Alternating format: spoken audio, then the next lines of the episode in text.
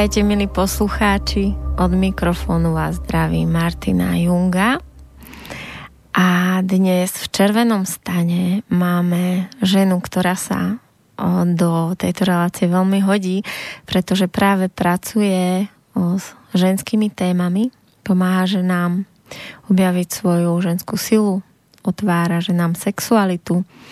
Je to Deniska Žíha Palečková, je to lektorka vzťahov a intimity. Vítaj, Deniska. Denis... Halo, slyšíme se? Halo, počula si tvoje představení? Uh, vůbec ne, ne, ne, neslyšela jsem. Tak číham tady o, hlavne, na, že sa, na telefonu. Hlavne, že sa počujeme a možno potom v repríze, ale som iba povedala, že si veľmi, veľmi vhodný host do relácie Červený stan, pretože si práve žena, ktorá sa venuje ženským témam a pomáha ženám s otvorením či už ženskej sily alebo sexuality v ich živote. Mm-hmm, tak děkuji. A Zdravím všechny posluchače. Áno, super. Deniska, máme nádhernú tému dneska. Sexuálna energia ako zdroj ženskej sily. O, ja som videla, že s touto témou pracuješ, takže ako ty vnímáš uh-huh. tú sexuálnu energiu a, a prečo je vlastne tá sexuálna energia zdrojom ženy?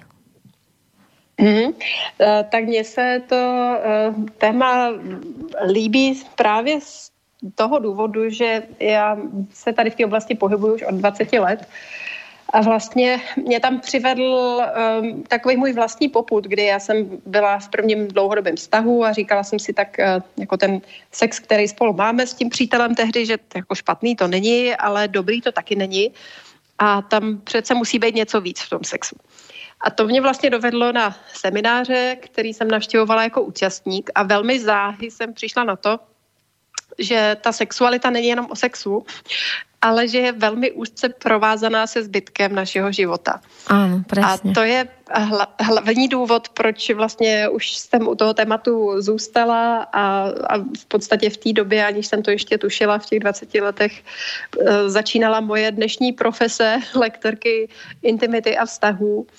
A i ten důvod, proč ráda pracuju s tělem a intimitou vědomým způsobem, je právě ten, že díky té vědomé práci s tělem můžeme velmi záhy uh, i uzdravovat různý zranění, které jsme načerpali v průběhu života a objevovat skutečný potenciál svojí síly.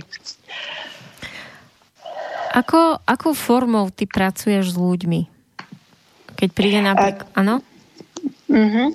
Tak těch forem je poměrně dost. Eh, je to mnoho různých způsobů, jak eh, vlastně můžu tu, jak svoji práci uchopuju a představuju. A mojí oblíbenou formou jsou semináře, které jsou prožitkové a těch je několik druhů. Eh, kromě seminářů pro ženy jsou to i kurzy pro páry a kurzy masáží anebo té vědomé práce s tělem. A a další forma je potom vlastně už taková, která eh, je mým volným pokračováním. V roce 2007 jsem založila prožitkově vzdělávací masážní prostor a ten uh, pořád funguje pod názvem Arkája a tam už vlastně pracuje tým masérů a masérek, který jsem za ty roky vyškolila a vlastně jsou díky tomu schopní eh, obsloužit dalším velkým množství lidí, kteří zase nechtějí tu skupinovou práci, ale individuální přístup. Tato Arka je prepáč, v Prahe? Arka je v Praze, ano. A musím říct, že k nám jezdí lidé i ze Slovenska, ale i z Turecka, z Izraele, eh, ze, wow. ze Skandinávie, z mnoha, mnoha zemí. Hmm. Chcela by som ťa poprosiť, aby si povedala viac o tom, o, hlavne teda o tom, že to nie sú obyčajné masáže a práve vďaka týmto masážam o, si ľudia môžu riešiť práve rôzne blokácie uh-huh. v mhm. oblasti sexuality a tým pádom vlastne brzdiace témy v rámci ich vzťahov. Mm-hmm, přesně tak. My tím masáži říkáme core touch, a, nebo taky celostní smyslná masáž, ale ten název core touch z anglického core je jádro, srdce a touch, dotek.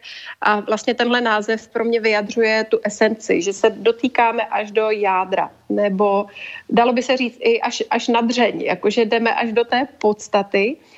A uh, ta masáž není pouze masáž, protože ten systém Touch zahrnuje i další modality, jako je mapování, uvolnění pánevního dna, uh, zahrnuje to i práci s vizualizací, psychikou.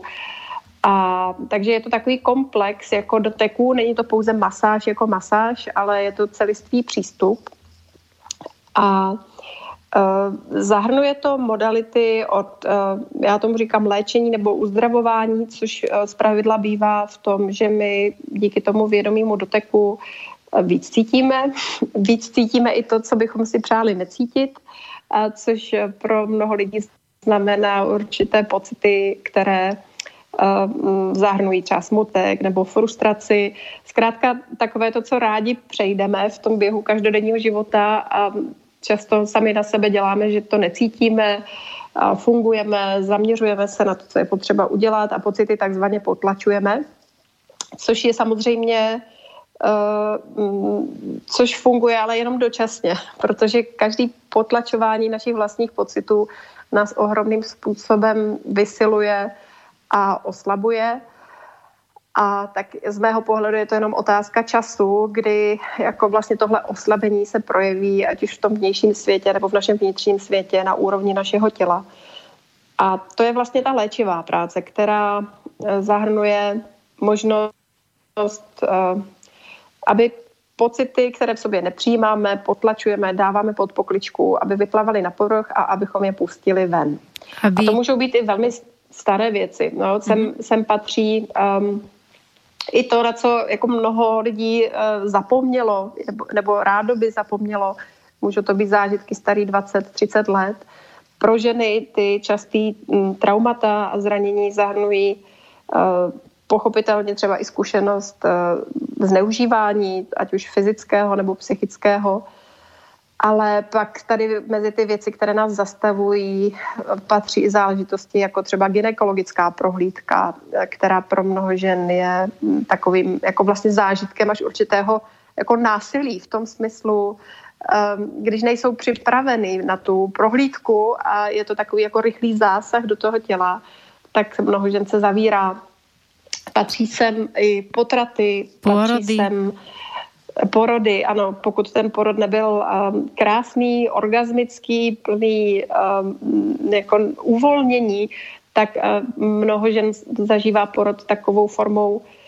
Já říkám, že pokud žena neříká, že wow, to byl super porod, hned bych zase šla rodit zase, tak jako vlastně do určité míry to byl porod zraňující. Aha. A mnoho žen akceptuje ty porody tak, jak probíhají v porodnicích, jakože tak to, tak to je, tak to je normální, to je normální, že to bolí, to je normální, že je tam spousta medikace, ale eh, to, to není úplně, jak bychom rodit měli a často to pak nese i stopy do dalšího života. Obzvlášť pak, když to ještě i v těle určitý, já nevím, jizvy, nástřehy, natržení, císařské řezy, tak to se taky odráží i v našem prožívání a včetně sexuality pochopitelně.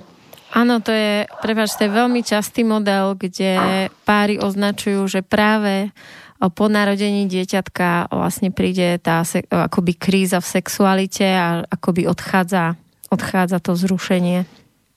Přesně tak. A to je velmi důležitý období v životě mnoha vztahů a manželství. A tady je neúprosná i statistika, eh, co se týká takových těch rozvodových statistik, tak polovina párů, ať jsou to Čechy nebo Slovensko, ty statistiky jsou podobné a jsou podobné v mnoha vyspělých zemích. Tak eh, je to zhruba 50% lidí, kteří se rozvádí do 3 až 5 let po uzavření sňatku. A to je samozřejmě perfektní doba na to, aby se narodilo jedno dítě a možná ještě druhý dítě. A ty uh, rozvody, a pak to jsou samozřejmě i rozchody těch, co se nevzali, ale byli spolu, tak uh, pochopitelně jsou do značné míry ovlivněné tím, že pro mnoho dvojic po příchodu dítěte intimní život nabírá jako úplně jiný směr, často řídne nebo úplně vymizí a dochází k řadě neschod, neporozumění, nenaladění se navzájem na své potřeby.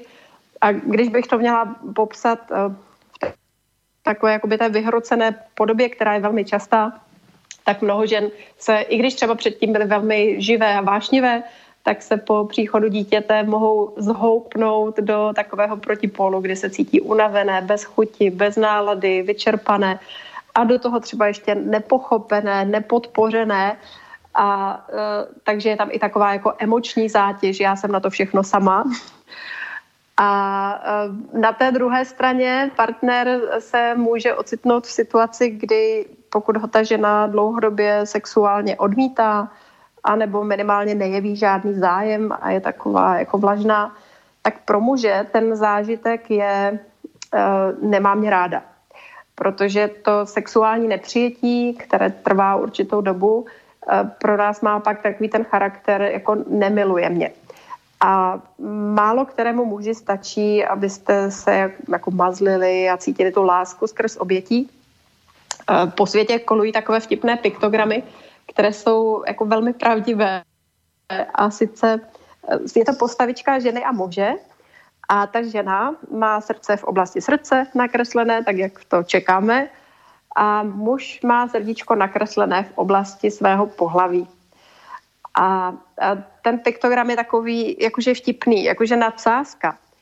Ale pro muže skutečně ta sexualita je vlastně ten aktivní pol lásky. Tak jako my ženy se vztahujeme ke světu z oblasti srdce a pro nás ta aktivní zóna jsou skutečně jako prsa a, a emoce, tak pro muže ta aktivní zóna je pohlaví a sexualita. A když eh, v tom vztahu eh, dlouhodobě nefunguje to propojení eh, i na úrovni těla, spojením penisu a vagíny, tak pro toho muže je velmi těžké, aby se cítil být součástí toho vztahu a součástí té rodiny.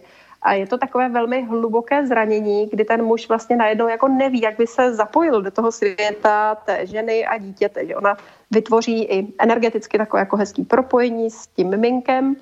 Ta žena většinou je nejenom nasycená, ale jako přesycená těmi dotyky, pokud eh, má u sebe dítě, chová ho, kojí, tak eh, ta žena jako rozhodně nějak dotykově nestrádá.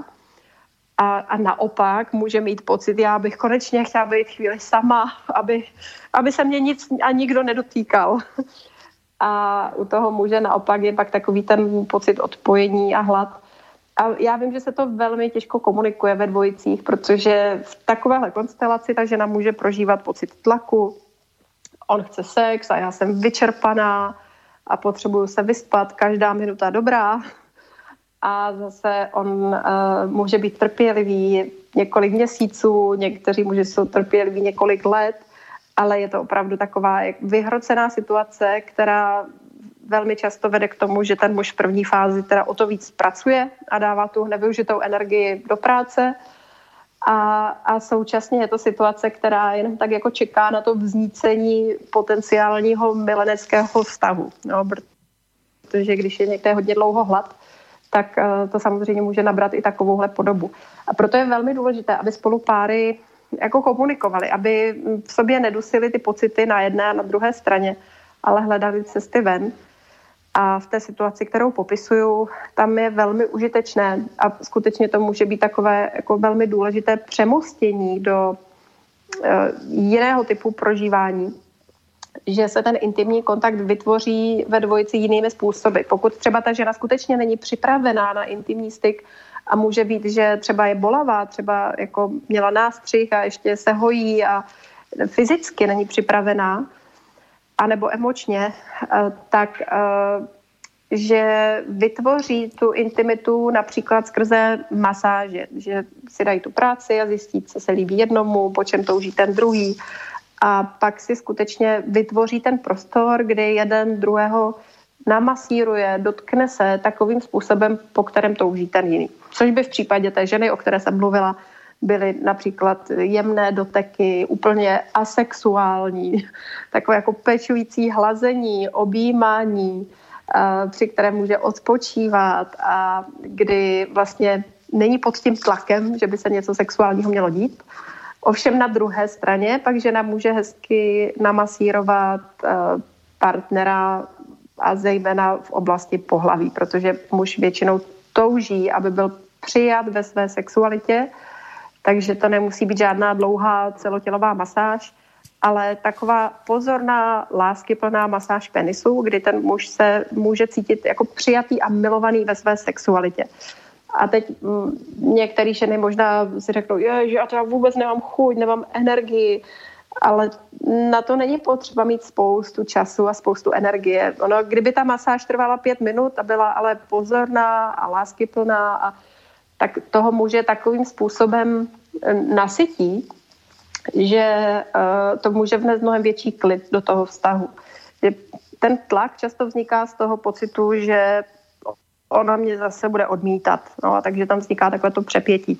Ale když ten muž, respektive jeho penis ví, aha, tak na mě se taky dostane, dostanu svůj čas, dostanu svoji chvilku pozornosti a lásky, eh, tak v té situaci vzniká mnohem víc uvolnění.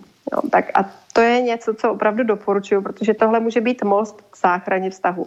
Když ta situace, kterou jsem v obrysech nastínila na začátku, trvá dlouhé měsíce, a, a nebo dokonce roky, tak je to opravdu cesta k zániku ano. nejenom partnerské intimity, ale toho vztahu jako takového. Určitě. Určitě já souhlasím s tím, čo hovoríš a myslím si, že je to do veľkej miery otázka akoby priorít a postojov tých ľudí v tom páre pretože práve to, čo si povedala, že, že vlastne tí muži sa cítia milovaní, keď sú príjmaní akoby v tom tele alebo v tej sexualite, tak jednoducho častokrát je to ako keby zhadzované a je to tak ako zosmiešňované uh-huh. v spoločnosti, že vy muži stále myslíte len na sex a je to akoby podsúvané, že je to niečo, za čo sa treba hambiť. A potom, keď vlastne ten postoj po tom pôrode je taký, že je to v poriadku, že ja som rodila, ja sa tu starám o dieťa a vlastne mám právo ako keby nechcie ten sex a úplne sa tomu tá žena zavrie, tak je to presne ako si hovorila, je to vlastne začiatok akoby konca, alebo je to logické, že jednoducho, kde nedávame pozornosť, tak to nerastie. A keď už dávame pozornosť len tomu rodičovstvu, uh-huh. tak ten vzťah vlastne upadá. Moja otázka je, že keď napríklad uh, by chceli za vami, alebo za tebou, alebo do vášho centra by chcel prísť pár, ktorý má nejaký problém v sexualite, tak uh, aké sú možnosti? Lebo sú možnosti ísť na kurzy, uh, kde vlastne budú s inými pármi, alebo majú aj možnosť, uh, aby ste sa im venovali nejako v tom páre a pomohli im? Mm-hmm. A taková velmi oblíbená a řekla bych asi nejefektivnější forma uh, rychlé a současně velmi efektivní pomoci jsou uh, retreaty pro páry, což je většinou víkendový formát, nebo jednou za rok to taky děláme v pětidenní podobě v Tajsku a, a mnohokrát do roka uh, víkendový kurz, kde ve velmi kondenzované podobě ten pár projde uh, takové základní pilíře mm, vztahu, respektive toho, co dělá ze vztahu mm, intimitu, propojení, lásku i vášeň. A ono tu sexualitu, jak jsem říkala, že je začleněna do kontextu života, tak samozřejmě ji nelze mm, nějak odděleně vnímat. A to znamená, že probuzení sexuality není pouze o tom, že bychom se zaměřili výlučně na tělo a výlučně na erotogenní zóny, ale my na tom kurzu procházíme i takové věci, jako je mužská a ženská polarita, což zahrnuje odlišné prožívání nebo odlišné tendence v prožívání u žen a u mužů. Učíme páry, jak zacházet s emocemi, což je velké téma, a pro mnoho dvojic je nejenom úlevné, ale často i klíčové, když eh, se naučí nebo zjistí, že mm, ženy by měly vyjadřovat svoje pocity a to mnoho žen se snaží jako nemít, že třeba když jsem vstekla, něco mě vštve na tom vztahu, tak já to radši spolknu a nic neřeknu, ale všechny ty nevyjádřené emoce současně brzdí i sexualitu. Ale spolu s tím, jak ženy podporujeme, aby tedy vyjadřovaly svoje pocity, nejenom tím, že o něčem mluví, ale že to vyjádří skrz to tělo. Že je velký rozdíl v tom, když ta žena si s klidem řek, takhle sedne za stůl a řekne partnerovi, víš, to mě opravdu mrzí, tuhle jsem byla naštvaná, když se stalo to a to a říká to takovým tónem, jako já mluvím teď, tak je velká šance, že to partner vůbec nezachytí. Ale když tu ženu vidí v té emoci, když ji třeba vidí, jak zuří, anebo jak pláče a je to autentické, tak přesto, že se může cítit bezradný, tak si ale všimne, že něco se děje. A to navíc uvolňuje sexualitu. Ale my tam potřebujeme doplnit takový ten klíčový moment, že muže naučíme, jak s těmi silnými pocity žen zacházet, protože uh, to pro muže není úplně snadné, pokud to už nezažili ve svém okolí, například měli takové rodiče, kteří přesně věděli, jak zacházet s emocema. A to se děje málo kdy, takže muž uh, znejistí, když ta žena najednou začne křičet nebo plakat, tak uh, většina mužů si neví rady a buď to jich chce utěšit, nebo si s ní chce o tom popovídat, nebo odchází, protože je nesvůj. A všechny tyhle možnosti tu ženu pravidla ještě víc frustrují, protože my ženy chceme lásky plnou přítomnost. Takže my mimo jiné mužům vysvětlujeme, co to je ta lásky plná přítomnost, respektive jak to prakticky konkrétně udělat, aby žena tu lásky plnou přítomnost cítila.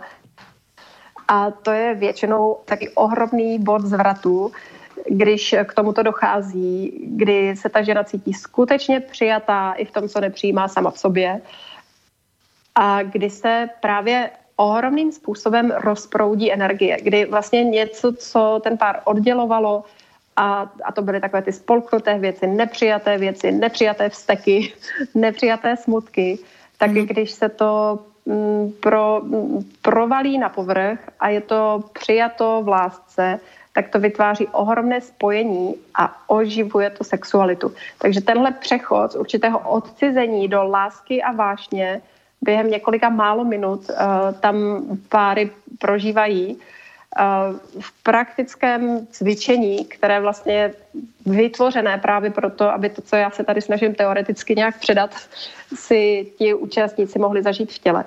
A musím říct, že tohle, to, co tady popisuju, je věc, která bez nadsázky zachránila mnoho vztahů. Takže to byl takový ten klíčový moment, který chyběl. Ano.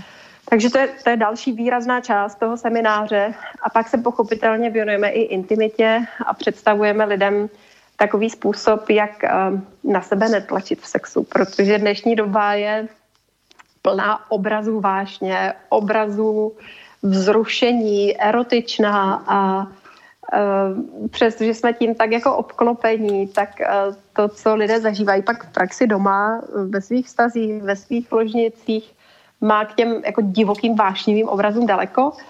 A mnoho párů si říká tak jako, já nevím, jestli má něco špatně, prostě ta vášeň už to jde dolů, že jo, takhle po pár letech už to jako není ono. A já tady vidím, že je důležité doplnit něco, čemu já říkám jinová sexualita, nebo taková jakoby klidnější forma sexuality, která je vyživující, která je propojující, která vytváří uh, určitou, dalo by se říct, klidnou, ale současně velmi intenzivní vášeň a současně láskyplné pouto, láskyplné propojení. Takže je to sex, kdy se orientujeme ne na vzrušení, ale na kontakt a lásku a zase to má určitá specifika. A to je často taky takový ten chybějící článek. A je to přístup k milování, který mnoha lidem, do toho spolu žili třeba těch 20 let, 30 let a říkali si, jo, tak jako máme hezký vztah, ale ten sex to už prostě jako, už to, už to jako není pro nás.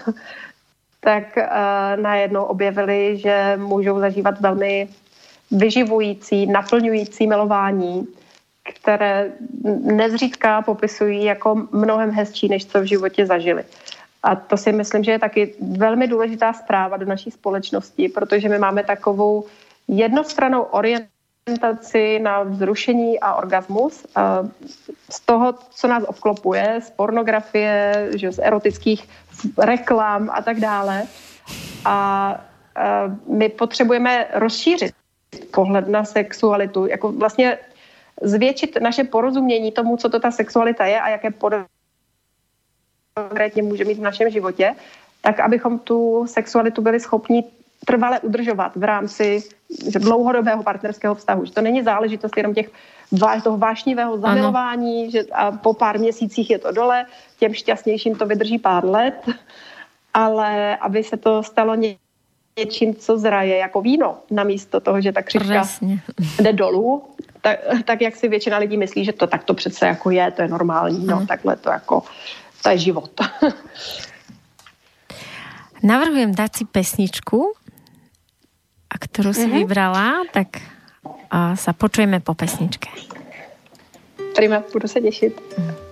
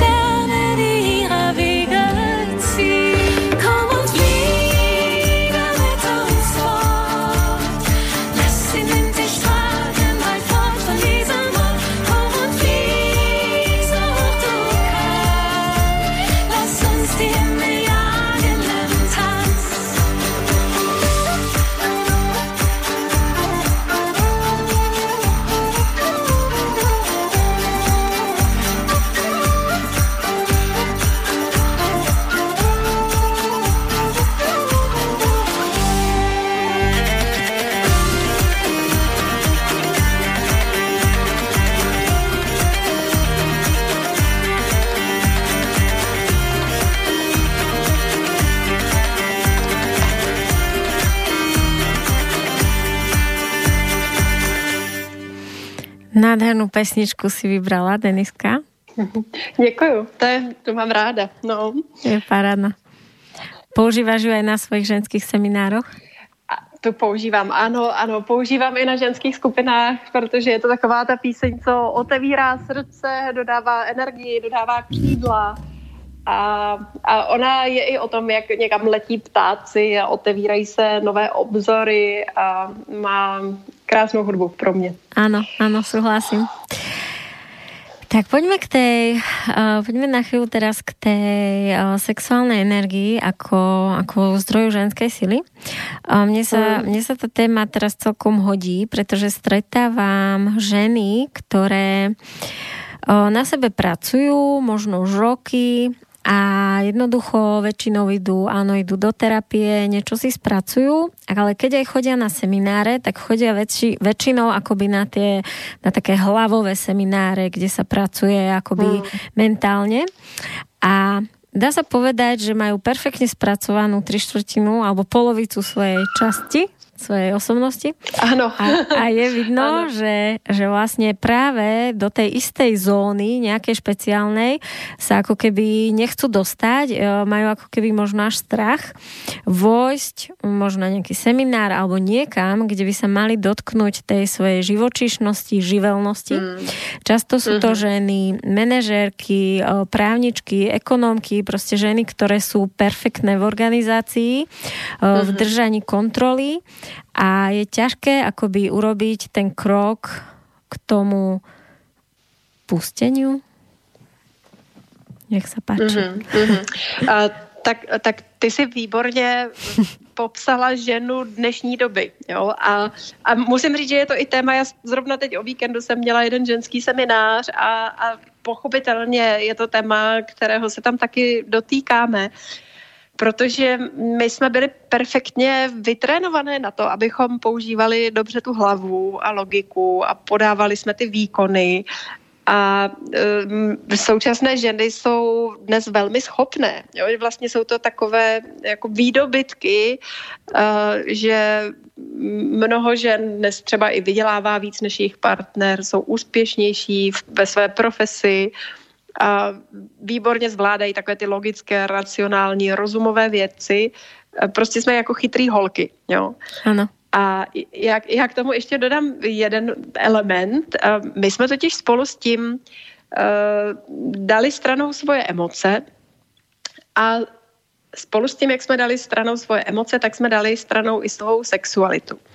A mhm. ono to v dnešní době může mít uh, určitou, pro některé ženy to má i takovou jako konotaci něčeho podřadného. Třeba um, žena, která uh, vždy, vždycky, úplně vždycky na to narazím, když chci ukázat takovou, takový ten smyslný aspekt té ženy, uh, tak uh, Někdy se setkávám i s tím, že přece je to něco, co by ty ženy vlastně používat neměly, že kdyby využívali tuhle část svojí síly, tak by přece byly takové hloupější nebo manipulativní. Nebo štětky. No, zkrátka, Zkrátka přesně, my jsme si postavili na piedestal uh, ty, řekněme, jako jangové kvality, uh, archetypálně mužské, uh, což, což jako není špatně, že využíváme rozum, logiku, dosahujeme cílu, ale co vnímám jako ohromnou ztrátu, pokud ta logika, racionalita a dosahování cílů je na úkor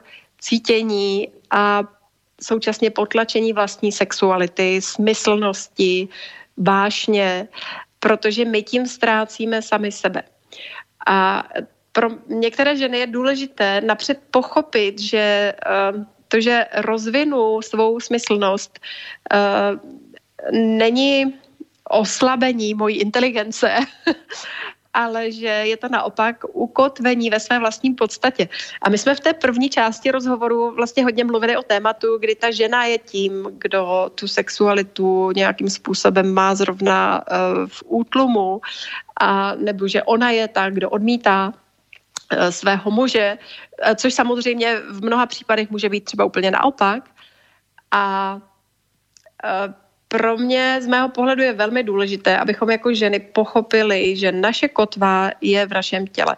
Protože my se ztrácíme, když jdeme pouze do hlavy a snažíme se vymyslet ten svůj život, tak nám to absolutně nestačí. A dříve nebo později zažíváme pocity odcizení, vykořenění, nejistoty, protože eh, když neza, nepoužíváme svoje city a svoje tělo, tak my ve výsledku nevíme, jak se máme rozhodovat. My potřebujeme cítit k tomu, abychom dělali správná rozhodnutí. A pokud si někde v sobě řekneme, dám své tělo a emoce stranou a vezmu to pouze hlavou, tak uh, mě to uvrhne časem do velké nejistoty, jestli vůbec dělám správně, a co vlastně v životě chci a mám s tímhle chlapem zůstat nebo ne, mám zůstat v téhle práci nebo ne. Zkrátka to jsou věci, které nevymyslíme z hlavy. Eh, dlouhodobě nám to fungovat nebude. A Uh, já jsem v tom prvním, jako když jsem mluvila, tak, tak to vypadalo, že muž je ten sexuálnější ale v naší podstatě žena má mnohem silnější sexualitu. Ano, žena je v podstatě zdrojem sexuality. Žena to je element země, to je to, odkud vše pochází a mimochodem, muž, uh, mužská sexualita je o tom, že vstupuje do těla ženy. Jako vlastně on vstupuje do toho zdroje. Doslova, mhm. fyzicky. Mm-hmm. Jo? A to je, to je archetypální základ, to je ukotvené v našich tělech, kdy ten muž vlastně cítí, řekněme z toho sexuálního pudu, ale on cítí bytostně, že k tomu, aby měl plnohodnotný sexuální prožitek, tak potřebuje vstoupit do toho ženského těla, protože to ženské tělo opravdu doslova je zdrojem.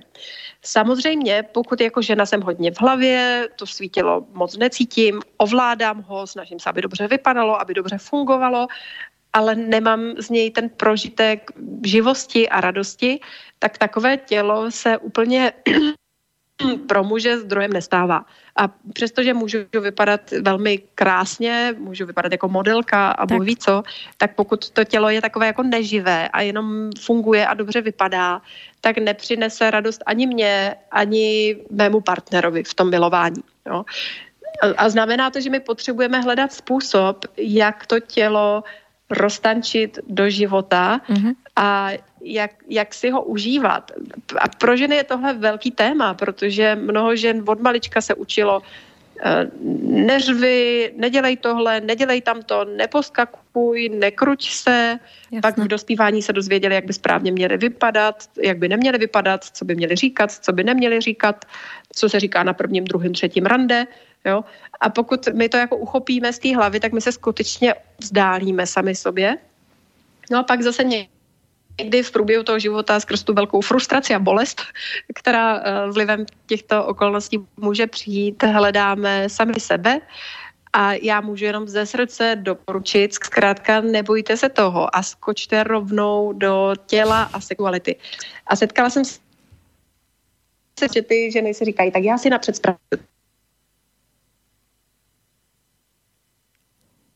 pracujú si bla bla bla bla bla. Teraz si, teraz si, Deniska, teraz si vyskočila na chvíľu, alebo padol signál. Vraťme sa o tri vety späť. Mm-hmm.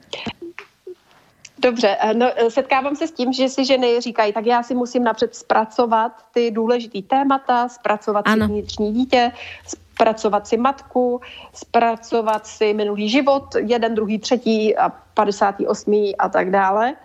A pak se budu věnovat té sexualitě. A já bych chtěla, že nám doporučit, jestli chcete být rychlí, začněte rovnou vlastním tělem a sexualitou, ano. protože ono vám to úplně jako srovná ten, ten zbytek, protože vy jdete k jádru. A my kdykoliv pracujeme hlavou, tak my se zdržujeme, protože my si v té hlavě, my si to okecáme. Jo? My, my si vždycky najdeme nějaký důvody a děláme zbytečné okliky, ale naše tělo je ohromným způsobem pravdivý. Já, abych to přiblížila, to, o čem mluvím, tak popíšu, co říkala nedávno jedna žena na retreatu pro páry. A ona uh, při večerním milování, které se odehrávalo na pokoji, podle určitých instrukcí, které ty páry dostaly, tak ona jako vlastně cítila, že, že tam moc není, že, že se necítí, že toho partnera úplně nedokáže jako přijmout v danou chvíli. A právě měla takový impuls, že by se měla napojit na sebe sama. Že by se měla napojit napřed sama na sebe, na to svoje tělo. Tak se s ním domluvila, chvilku si jenom tak jako lehla, dala si ruce na bříško a v duchu začala komunikovat se svojí vagínou. A musím říct, že to nebyla žádná ezožena, jo? že to vlastně byl takový jako i pro ní samotnou nečekaný impuls. A v, nějaký v tom všem napadlo, že vlastně tu vagínu a tomu, to, to svítilo, že ho jako vlastně vůbec neposlouchala a že by se měla ty vagíně omluvit, že často prostě neposlouchala, co jí ta vagína říká, co potřebuje, co chce, co nechce. A tak ona si vlastně v duchu udělala takový vnitřní dialog se svojí vlastní vagínou. Poprosila jí o odpuštění a pak cítila ohromnou úlevu, ukáplo jí pár slz a najednou cítila to svoje tělo. Najednou tam byla tak jak předtím, jak kdyby se nemohla nahmatat, prostě nemohla se dostat sama k sobě, tak najednou tam byla naplno a byla připravená eh, se otevřít i do kontaktu s tím partnerem, což předtím nedokázala, mm-hmm. protože nebyla v kontaktu sama se sebou.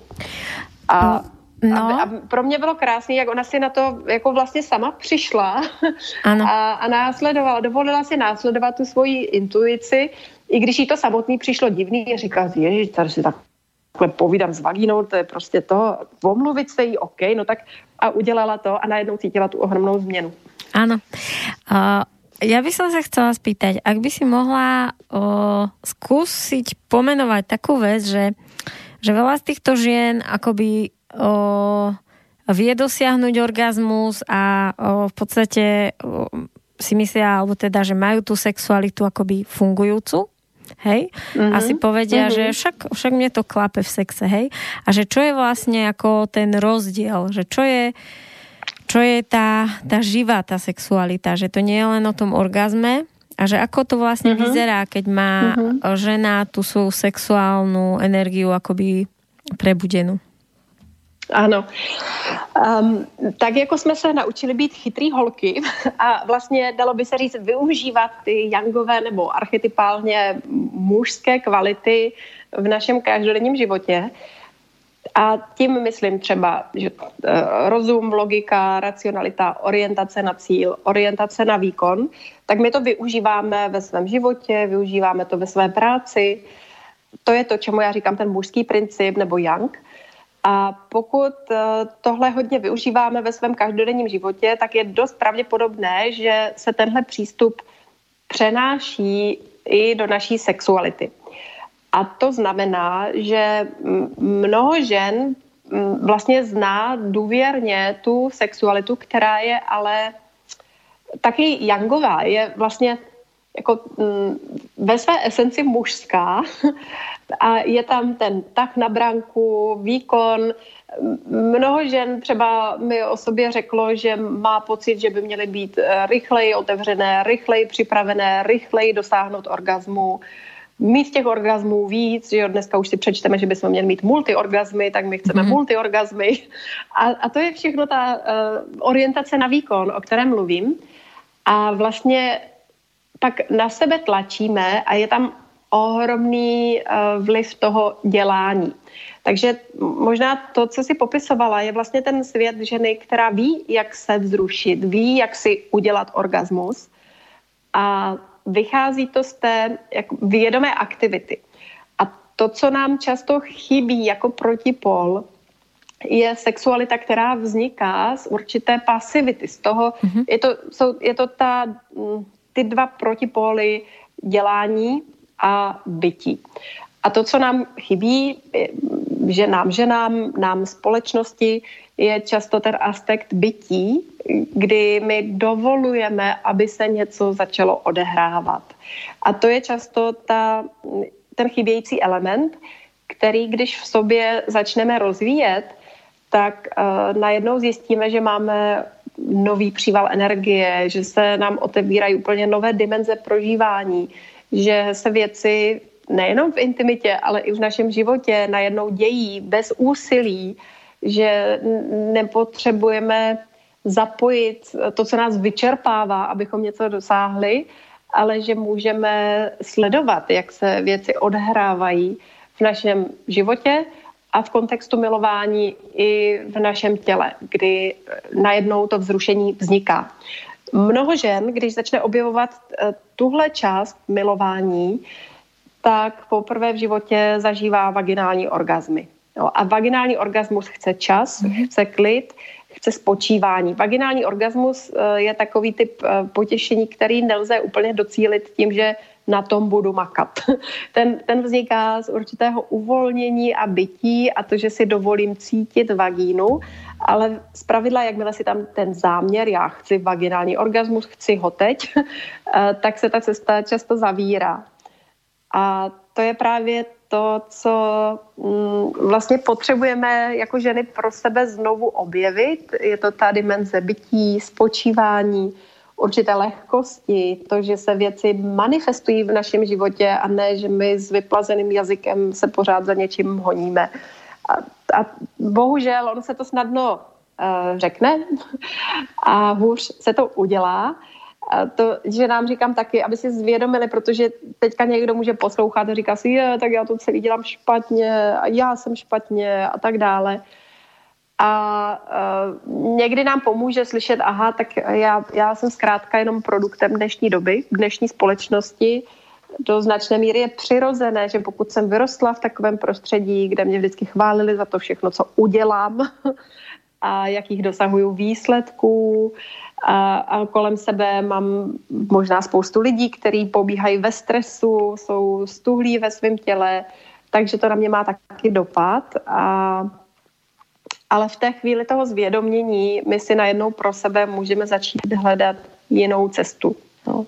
A Aha. já ještě jednou chci říct, um, že my pochopitelně my se nemůžeme úplně vymanit z toho prostoru, ve kterém žijeme. A pokud například chodím do práce, kde je spousta tlaku, spousta stresu, sedím tam v kanceláři, bliká tam spousta monitorů, kolem mě jsou kolegové a kolegyně v napětí, ve schonu, ono není úplně jednoduché uvolnit se a být v takovém prostoru. Jo? Že ty naše těla na sebe navzájem taky reagují. Takže já, když budu v prostoru, kde je v tělech hodně napětí a spěchu, tak i moje tělo se začne přizpůsobovat a dostávat do napětí a spěchu. A musíme být opravdu jako silní a vědomí, abychom sami sebe dokázali udržet v klidu, i když jsme v prostoru, kde je třeba hodně toho pnutí.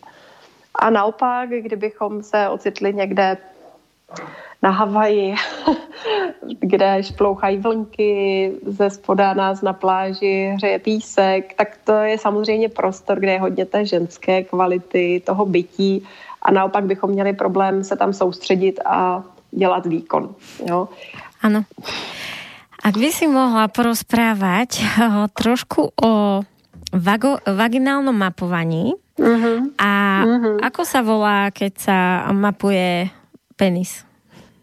Uh, anální map. Uh, no tak to je mapování penisu, ale ano. pak v kontextu mužského těla využíváme i anální mapování. Aha, čiže... A vlastně uh, ano. to, když, když mluvím o vaginálním a análním mapování, tak obě ty metody vedou k uvolnění pánevního dna. Aj u mužů. A i u mužů. Právě wow. u mužů eh, se to krásně podpoří skrz to anální mapování. A teď já vysvětlím, proč vagína a proč anál. Ano. Protože eh, ty otvory v našem těle jsou takzvaně mínusové, jsou receptivní. A Uh, přirozeně to jsou místa v našem těle, které, když jsme ve stresu, tak mají tendenci ten stres zadržovat. Je to vlastně jeden z důvodů, proč se v současné době taky poměrně často setkáváme uh, u žen s onemocněním děložního čípku a u mužů s onemocněním prostaty, protože ten děložní čípek i prostata jsou uh, takzvané mínusové body v našem těle. Mm-hmm. A ten mínus je, jako to známe z fyziky, mínus přitahuje. A Vlastně to onemocnění eh, přichází tehdy, pokud my si takhle přitahujeme určitý stres například a zadržujeme ho v sobě, v napětí. To znamená, když v těch částech těla přestává proudit energie a zvyšuje se napětí, tak se navyšuje i ten potenciál určitého onemocnění. A ty onemocnění často přichází lidem, kteří dlouhodobě potlačují svoje pocity.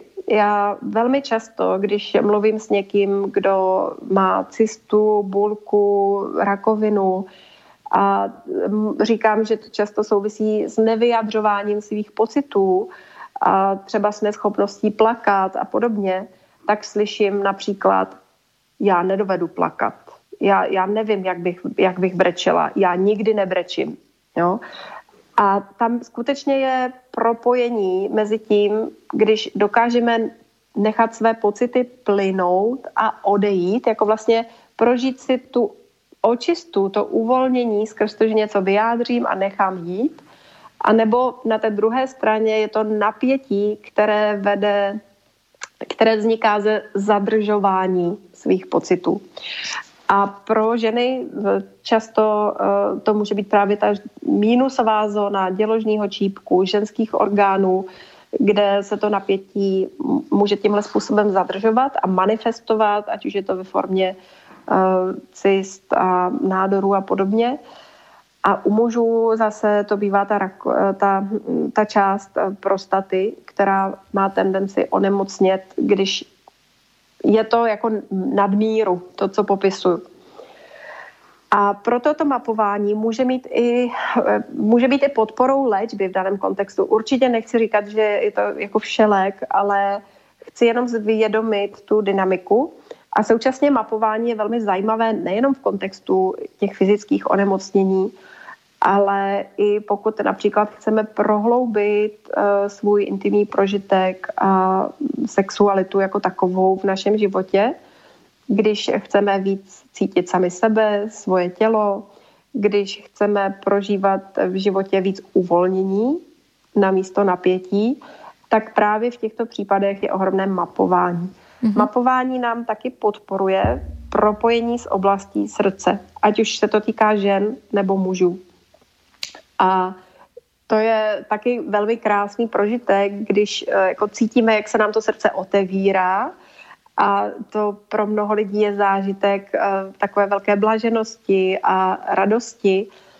A jak pro ženy, tak pro muže je to zajímavé tím, že nám to v podstatě umožňuje i sexualitu integrovat, aby to nebylo jenom buď to sex nebo srdce, ale aby to bylo propojené, protože z toho pak zažíváme ty pocity blaženosti. Ano.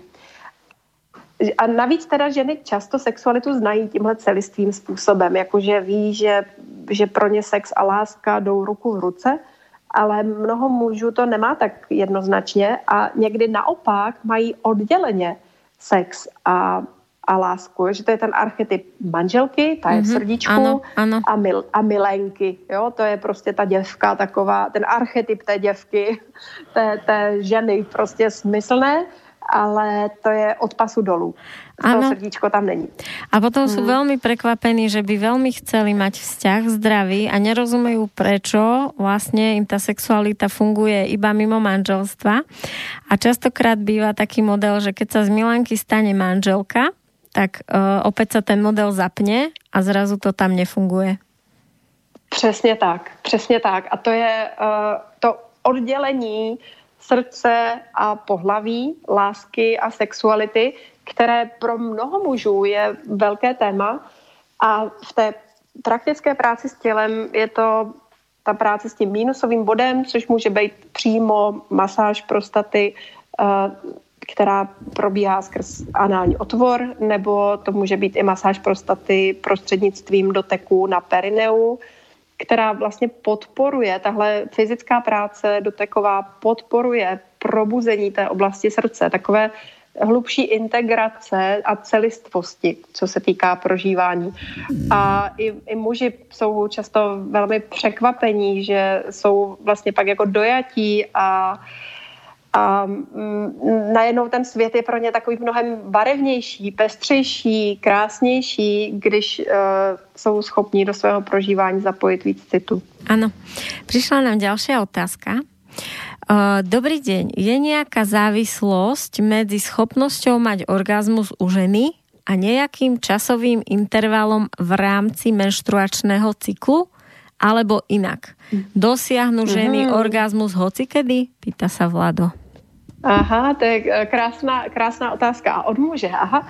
Tak eh, první, první věc, eh, co mě k tomu napadla, i když to není úplně ta otázka, ale k tomu se vrátím, k tomu cyklu, Ale co je velmi důležité vědět, že mužské a ženské tělo má odlišný rytmus, co se týká, um, já nevím, dosahování určité hladiny vzrušení.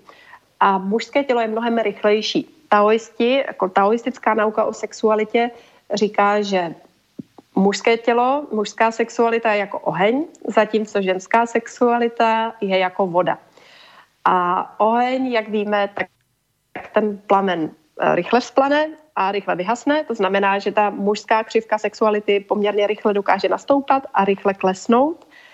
Kdežto, když zahříváme vodu, tak zatopíme pod kotlíkem a delší dobu trvá, než ta voda začne vřít. A zase pochopitelně, když už je horká, tak dlouho trvá, než vychladne. To znamená, že i ženské tělo se otevírá do sexuality pozvolná a opravdu potřebuje mnohem víc času než tělo mužské, aby se jako zahřálo do určitého bodu eh, vzrušení, živosti, intenzity a pak dlouho doznívá, protože nejčasto i po té, co milování pro muže už skončilo, tak mají potřebu ještě kontaktu, hlazení, spolubytí a tak dále, protože eh, to jejich tělo ještě zdaleka neskončilo. Takže to je důležité vědět. Pak je taky zajímavé vědět, že eh, i ženy se typologicky liší a eh, Některé dosahují vzrušení a orgazmu rychleji a jiné pomaleji a tam můžou být i velmi silné rozdíly v závislosti na typu ženy. A jsou ženy, které se bez uh, perfektně vyladěného prostředí a řekněme alespoň 45 minut uh, nějakého jako velmi důkladné, důkladného pozorného dotýkání zkrátka vůbec nedokážou dostat do toho sexuálního prožitku ale pak zase ten uh, sexuální prožitek a orgasmus mývá velkou sílu a dlouho trvá. Jo? Takže zase to je hlavně takové jako upozornění, že ani ženy nejsou stejné a to, co fungovalo na jednu ženu, nebude fungovat na druhou. A je to, je to přirozené, protože to souvisí s tím, uh, jaký jsme typ tělesně. Ano. No a za, za třetí se tedy dostanu k, rám, k tomu menstruačnímu cyklu, kdy uh, se to dá rozdělit zhruba na čtyři fáze. A během menstruace, uh, během toho času krvácení, uh, má žena čas, kdy má svým způsobem úplně takovou jako nejnižší hladinu energie, mývá nejslabší schopnost dosahování čehokoliv, včetně orgazmu. Takže i takové to, jako řekněme, stoupání energie, které k orgazmu patří, tak bývá takové jako jemné. A to mm, třeba když se milujeme v období menstruace, tak ten prožitek uh, není moc o tom, že by měl nějaké vrcholy, ale spíše takový rozprostřený a hlubinný. A může být současně velmi hluboký, pro ženu je období eh, menstruace časem, kdy je úplně nejvíc napojená na svoje tělo, na svoji intuici, na své podvědomí. Takže vlastně kontakt s tou ženou v této době, ať už ten každodenní nebo ten uh, intimní, má velkou hloubku. Ano. Svým způsobem by se dalo taky říct, že jako ženy máme odkrvený mozek mm. a a což, což je dobře, protože nám to dává ohromný potenciál té obnovy v těle, procítění těla, procítění vlastních pocitů, intuice a my můžeme mnoho čerpat právě z těchto dní, pokud sami se sebou nebojujeme. To, co že nám vytváří ty, řekněme, potíže při menstruaci, bolesti hlavy, bolesti pod břiškou, pocity na zvracení nebo dokonce zvracení a podobně, zpravidla souvisí s tím, že se chceme udržet v tom výkonu, že si nedáváme čas, abychom zpomalili, abychom se sklidnili, abychom se naladili na to tělo.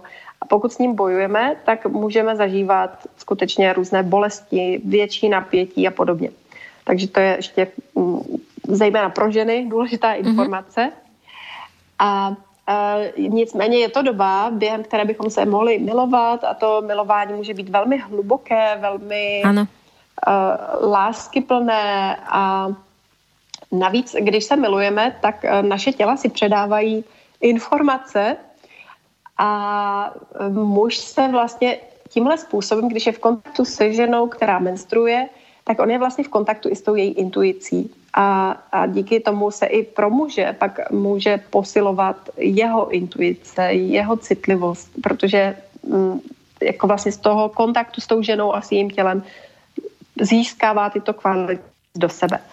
Áno, ja by som... A když sa dostanú ano. o pár dní dál... No, Ešte ja by som chcela k tomu milovaniu počas menštruačného cyklu, uh-huh. že ty mhm. si to tak pekne vysvetlila, uh-huh. akože intuícia a tá citlivosť, ale dá sa povedať, že, že tá krv a ešte ak by to vyšlo na spon, tak môže byť to uh, milovanie naozaj magické, transformačné uh-huh. a mhm. môže to byť niekedy až spirituálny zážitok pre ten pár, ak súhlasíš.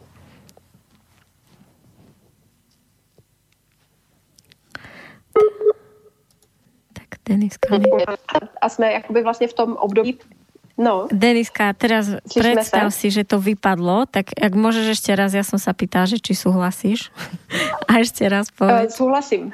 Ďakujem. ano, ano, určitě. So, souhlasím, souhlasím s tím jednoznačně. A nevím, jestli mi to znovu nevypadává. Zatiaľ dobre, zatiaľ počujeme. Dobrý, jo. A a když se posuneme o těch pár dní dál a jsme v období po menstruaci, tak to je vlastně ten úplně druhý protipol, kdy jako ženy jsme nejvíce jangové. a kdy eh, ženy mohou mít eh, vlastně i jakoby takový rychlejší nástup do milování, potřebovat méně času, být víc zaměřené, mít třeba i větší chuť experimentovat, zkoušet nové věci, a takový ten dobrodružný spirit. A tak to je ta, ta, ten zhruba týden po menstruaci.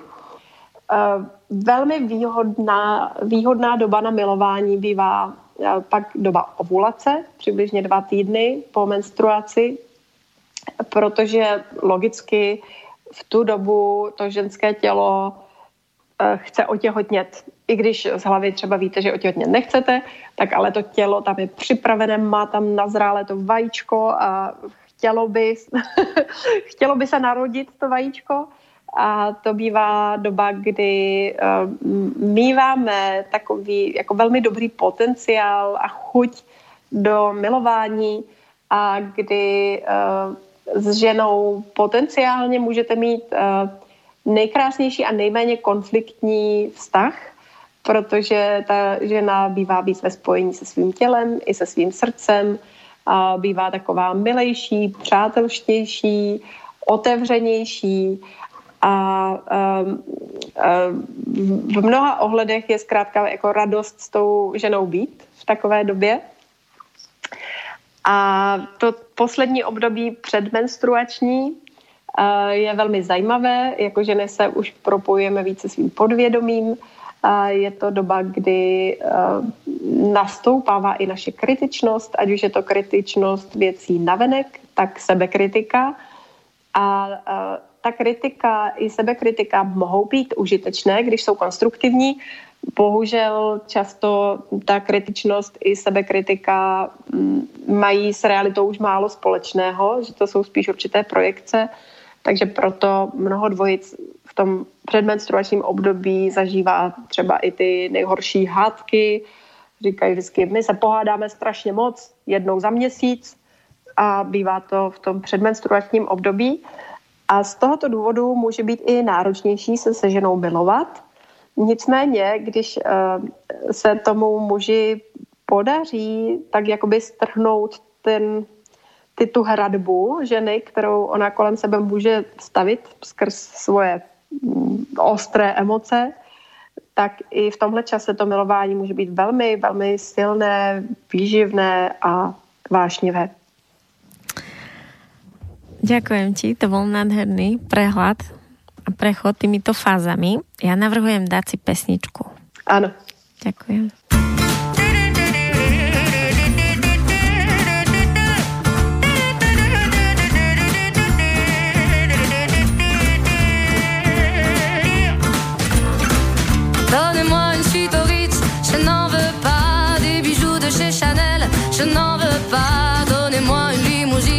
j'en ferai quoi Offrez-moi du personnel, j'en ferai quoi? Un manoir à Neuchâtel, ce n'est pas pour moi. Offrez-moi la tour Eiffel, j'en ferai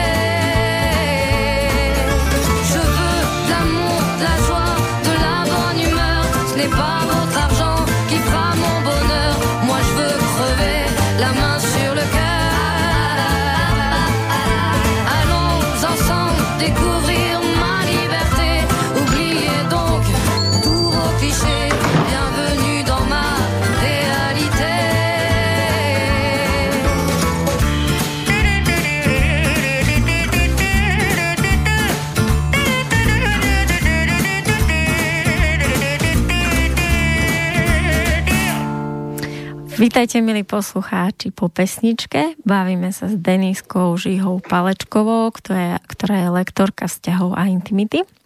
Počujeme sa, Deniska? Ano, ano, jsem tu, slyším. Bavíme sa o krásnych témach, vlastne o ženskej, o sexualite, o, o sexuálnej energie, o energii, o sexualite vo vzťahoch. Máš ty teraz nejakú niečo k tomu, čo by si chcela otvoriť, čo ešte bere, ako keby vidíš, že je dôležité, aby sme povedali? Mm-hmm. Tak na to jsem nebyla připravená. Tak já mám plno, ne, ne, plno otázok ještě. Mm-hmm. Um, chvílenku, jestli mi něco přijde. Mm. No, možná pokračuji s nějakou další otázkou. No, tak já bych se spýtala, že čo například, uh, či vôbec ty vidíš nejakú možnosť, alebo o čom to je, keď vo vzťahu napríklad niekto vytesňuje svoj problém, čiže napríklad muž by chcel riešiť tú sexualitu, alebo žena by chcela niečo riešiť s tým mužom mm. a vlastne ako by ten jeden z toho páru uh, v tom nevidí problém. Čo ty vidíš, že mm. môže ten človek mm. vôbec spraviť? Hmm, bohužel musím říct, že to je něco, na co dostávám velmi často otázky, eh, zejména od žen, ale někdy i od mužů. A eh, samozřejmě tam záleží na té konkrétní situaci v tom daném vztahu, kdy já nevím, jak to přesně vypadá. Ale můj dojem je, že ženy někdy komunikují příliš nenápadně, eh, když jim něco vadí a když něco bolí. A Ehm, v té praxi života to pak může vypadat tak, že ona už to prostě po nějakých letech nevydrží a, ano. a, a odejde z toho vztahu, rozvede se nebo najde si někoho jiného a pak vlastně ten mužek kouká a nezřídka si říkal, co se děje, teď, teď to bylo jako dobrý, teď jsme měli jako dobrý vztah, jo že tam vůbec k němu neprošla ta informace, že ta žena trpí a mm. že, že to pro ní už není únosné. A můj pocit k tomu je, že často, určitě to nebude pravda pro všechny ty případy, ale často, že žena na místo emocí, na místo toho, aby vlastně zapojila svoje tělo, svůj tón hlasu, aby prožila, řekněme, svůj smutek nebo frustraci, na očích tomu muži, tak mluví. Jo? A znamená to, že ona třeba řekne něco. a když ale má klidný tón hlasu, tak ten muž uh, často nepochopí, že ona je úplně už jako na hranici svých sil například. Jo? A e, Určitě nedá se to ze všeobecnit na všechny vztahy. Jo. Můžou být uh, muži, kteří slyší to, co žena říká a, slyší to lépe, než kdyby jim to říkala emočním způsobem. Ale e, je to něco, s čím jsem se častěji setkala ve vztazích, kdy ten chlap říká, to je dobrý, tak my se máme rádi, ona je šťastná a ta žena říká, já už nemůžu, já jsem úplně já už jsem na hranici svých sil, to už se nedá vydržet. Jo? Mm-hmm. A tady evidentně je nějaký zádrhel v komunikaci a ta žena zkrátka potřebuje najít nové způsoby, jak, jak tomu partnerovi opravdu vysvětlit, že jí něco bolí a zejména, co potřebuje. Jo? Protože když tomu chlapovi řeknete, tohle je špatně, tohle je špatně, tohle neděláš, tamto a bla, bla, bla, tak ten muž se logicky cítí zahlcený a bezradný a pokud navíc neměl tušení, že vám něco vadí, tak se může cítit i takový jako zrazený, jako že co, co to je, teď všechno bylo v pořádku a najednou je všechno blbě. Ale eh, co situaci zlepší výrazným způsobem, když mu řeknete, co potřebujete. A to samozřejmě platí nejenom, když žena komunikuje s mužem, ale i když muž komunikuje se ženou. Nicméně když mluvíme s těmi muži, tak to možná potřebujeme ještě o něco víc.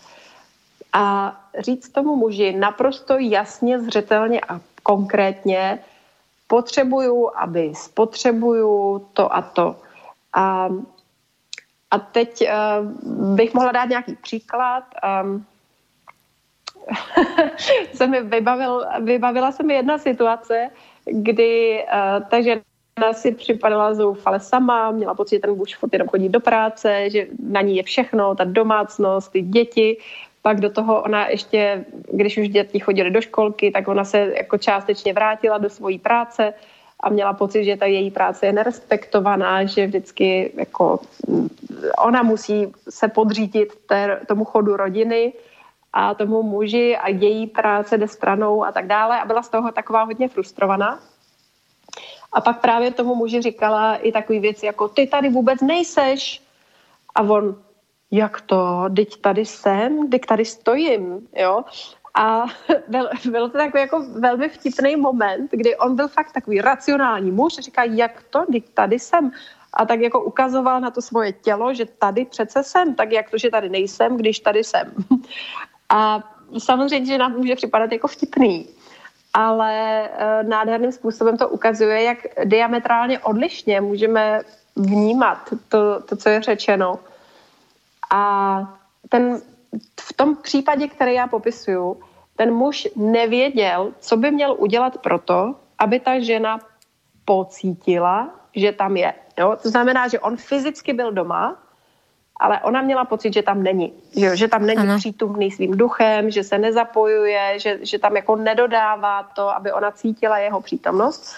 A on neměl tušení, jak by to měl udělat, tu svoji přítomnost. Kromě toho, že tam je přítomný tím tělem, on prostě nevěděl, co by měl udělat, aby ona cítila, že tam je. Jo? A tady vlastně, tady by pomohl ten konkrétní návod. Třeba potřebuju, aby když přijdeš domů, aby si mě objal a aby si mě objímal po dobu 30 sekund aspoň a nic si přitom neříkal a myslel si jenom na mě. Třeba. Jo, to je vlastně takový jako návod, uh, protože uh, jinak by ta žena mohla říct, já nevím co, ty mě nemáš rád, ty si mě nevšímáš, jo. A samozřejmě tenhle typ vyčítání vytváří ještě větší odstup. Takže namísto toho by bylo užitečné říct, napřed se zamyslet sama v sobě a pojmenovat si, co mě dá ten pocit, že on mě miluje. A pak mu dát ten návod. Potřebuju, aby si se mnou každý večer aspoň na 10 minut sednul, aby si mě dal ruku kolem ramen, aby si se mi díval do očí. Třeba. jo? A to jsou ty konkrétní návody, o kterých mluvím. A i když uh, ten čas, který je takhle společně strávený vědomým způsobem, nemusí být ani nějak zvlášť dlouhý, tak i když je to třeba 5-10 minut, tak to může být velmi vyživující chvíle, která opravdu ten vztah začne nabíjet uh, takovou vzájemnou um, láskou, radostí a lehkostí. Protože pochopitelně mnoho um, nesnází ve vztazích vzniká ve chvíli, kdy dlouhodobě si přestaneme věnovat pozornost. A věnujeme pozornost těm praktickým záležitostem, ano. práci, dětem, chod domácnosti. A když uh, si neuděláme vědomně ty chvilky, kdy si jenom povídáme, jenom se držíme, jenom spolu sedíme, jenom spolu jdeme na procházku, tak uh, ten vztah to ohromným způsobem vysiluje po určité době. Určitě. Je to veľmi zaujímavá téma tých vzťahov a niekedy je to aj o tom, že, že treba povedať, ale niekedy je to o tom, že si aj ten človek akoby nedovolí v tom vzťahu niečo zmeniť, lebo má strach, že keď pustí tú kontrolu, tak, tak možno, že nevie, čo príde a možno by mhm. práve, nie že možno, uh-huh. ale určite by prišlo niečo oveľa lepšie. A práve keď tie ženy sú silne v hlave a chcú mať všetko pod kontrolou, možno ten vzťah, tak častokrát, častokrát vlastne ako držia tých mužov aj celú tú rodinu akoby pod krkom. Všetko chcú držať, ovládať a, a v takej rodine v podstate energeticky idú dole aj muž, aj žena, aj deti. Čo si o tom myslíš? Hmm. Uh, pochopitelně, jo. Uh, já, já jsem, mě tady na chvilinku odběhly i myšlenky k tomu, uh, jak jsi se mě ptala, jako vlastně který to téma bych ještě chtěla zmínit, tak uh, jsem měla takový ten obraz, protože to, co se děje v nás, v našich individuálních životech a v našich vztazích, tak ono vlastně odráží i to, co se děje na té planetě. Jo? A já hodně mluvím o tom, Eh, kontrastu, řekněme, toho rozumu a citu, toho výkonu a dělání na jedné straně a bytí na straně druhé, jo, nebo té hlavy, toho myšlení a toho těla. A mm, bohužel ta tendence, která je velmi častá v současné době, že my to tělo jako ignorujeme, stejným způsobem, jako ignorujeme i zemi a přírodu a v podstatě, že to, jak se ta civilizace naše chová tady k planetě Zemi, eh, je bez respektu, bez eh, úcty a mm, stejně se to zrcadlí v těch našich individuálních životech. A my to můžeme změnit tím, že začneme dávat víc pozornosti našemu tělu, těm těm signálům, které nám naše tělo dává, protože to tělo k nám komunikuje. A e, samozřejmě je to i na té úrovně pak třeba nemoci, bolesti. Zkrátka, když nás bolí nějaká část těla, tak e, je to vždycky impuls k tomu, abychom něco přenastavili v našem životě. Třeba se máme na chvilku zastavit. Jo? Ono se, může to být, že si zlomím nohu. No většinou je to taková, takový upozornění, hele, pojď se na chvilku zpomalit a stůj na místě, protože to je to, co teďka potřebuješ udělat ve svém životě. Jo? A uh, jo, hodně lidí, já nevím, když je bolí hlava, tak si vezmou ten prášek, ale my tím potlačujeme signály těla a to bychom v žádném případě dělat neměli. A pokud ty signály těla už jsou takové jako výraznější, eh, nebo určitá nemoc, se kterou se setkáváme, vlastně postupuje dál a dál, tak eh, je mm, skutečně nezbytné, aby my jsme věnovali ohromnou pozornost tomu, co nám to tělo říká a, a udělali kroky pro to, aby v našem životě nastaly nějaké změny. Ano, určitě.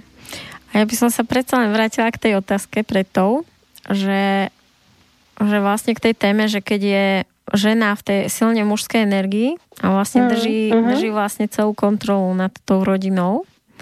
Áno. Tak, e, že vlastne ako to vyzerá, čo sa s tým dá robiť. Mm-hmm. Mm. Uh, rozdělila bych případy, kdy to uh, všem vyhovuje a kdy to nevyhovuje, mm-hmm. protože můžou být uh, uh, jo, určité konstelace jako vztahové a rodinné, kdy řekněme ta žena je tím, kdo vede evidentně a, a všichni jsou v tom rádi. Jo. A v takovém případě bych to tak nechala a vůbec nikdy ne, neměnila. Pak můžou být případy, kdy to takhle vypadá. A je to už mimo balans, mimo rovnováhu, což se většinou projeví tím způsobem, že ta žena se dostává do většího a většího napětí, eh, že je vlastně v tom přetížení, které sílí a přichází o svou energii, eh, bývá víc eh, stažená v těle, mývá ostřejší hlas a a vlastně takovou, takovým tím výsledkem toho bývá zpravidla její vyčerpání. Muž v podobné konstelaci často ztrácí chuť do života, to znamená, že je takový bez motivace, bez energie, na což žena pak ještě víc startuje, protože ano, v tom svém přetížení má pocit, že on by se přece měl jako chopit nějaké činnosti nebo rozhodovat. Ale je to přesně tak, ano. A jedna žena teďka na semináři mi říkala, jak úplně kvete z toho, když řekne svým muži, tak co, uděláme tohle, nebo uděláme tohle, chceš tohle, nebo chceš tamto. A on odpovídá, já nevím, já nevím, já nevím. A vlastně pro ní je to v tu danou chvíli ten signál, aha, takže já to mám rozhodovat. Zase já to mám táhnout a to ji dostává ještě do většího napětí. A já si myslím, že nejlepší, co v takových situacích můžeme dělat, je, že začneme u sebe, logicky. Protože když budeme jenom čekat na to, že se něco stane na té druhé straně, u partnera a ano. podobně, tak jsme v pasti. Jediný, kde můžeme začít tvořit, jsme my sami. A pokud například se jako žena cítím přetížená, vyčerpaná, tak je skutečně na mě, abych já zpomalila a abych se začala dívat, co teda můžu odložit z těch svých zodpovědností. Samozřejmě většina žen, které jsou v té situaci přetížení a mají ohromnou zodpovědnost za všechno a za všechny, tak v té první fázi řeknou, já nemůžu absolutně nic jako z toho pustit, to by se zbořilo, celý ten systém, prostě nic by nefungovalo v práci, doma by nefungovalo nic beze mě. A já bych k tomu řekla, že když půjdeme ještě o pár kroků dál, tak uh, opravdu jako extrémních uh, vyhroceních tady té dynamiky ten další krok je onemocnění, kdy ta žena přestane být schopná zastávat ty věci, které zastává. A musím říct, že už jsem se s tím taky víckrát setkala, kdy ta žena najednou opravdu byla jako v situaci, že onemocněla, že byla donucená ležet a nechat ten zbytek rodiny, aby se starali oni. Oni. a zpravidla byla velmi milé překvapená, že to jde, že najednou jako vlastně jak ten partner, tak ty děti zastávají spoustu věcí, postarají se o věci sami, uh, že to, co jako by si myslela, že bez ní spadne mm-hmm. a mhm. skončí svět, takže běží dál a uh, že jako vlastně není tak nepostradatelná, jak si myslela. Ale ta součást je opravdu udělat ten krok zpátky a dát prostor těm druhým. Presne. A to je, keď žena vie pustiť, alebo dojde už do bodu toho, toho, že už nechce ísť po starom a teda pustí. A je možné, aby si muž zobral to kormidlo sám? Uh, když mu to žena dovolí. Keď mu to nedovolí, tak má a, on nějakou šancu? A, ale, ale určitě, eh, protože každý vztah je dynamika a já pro všechny, kdo mají tendenci si tak jako postesknout třeba na svého partnera, že by měl či měla v něčem být lepší, tak je důležité si uvědomit, že my jsme si ten vztah ale jednak takhle vybrali a za druhé takhle utvořili. Jo?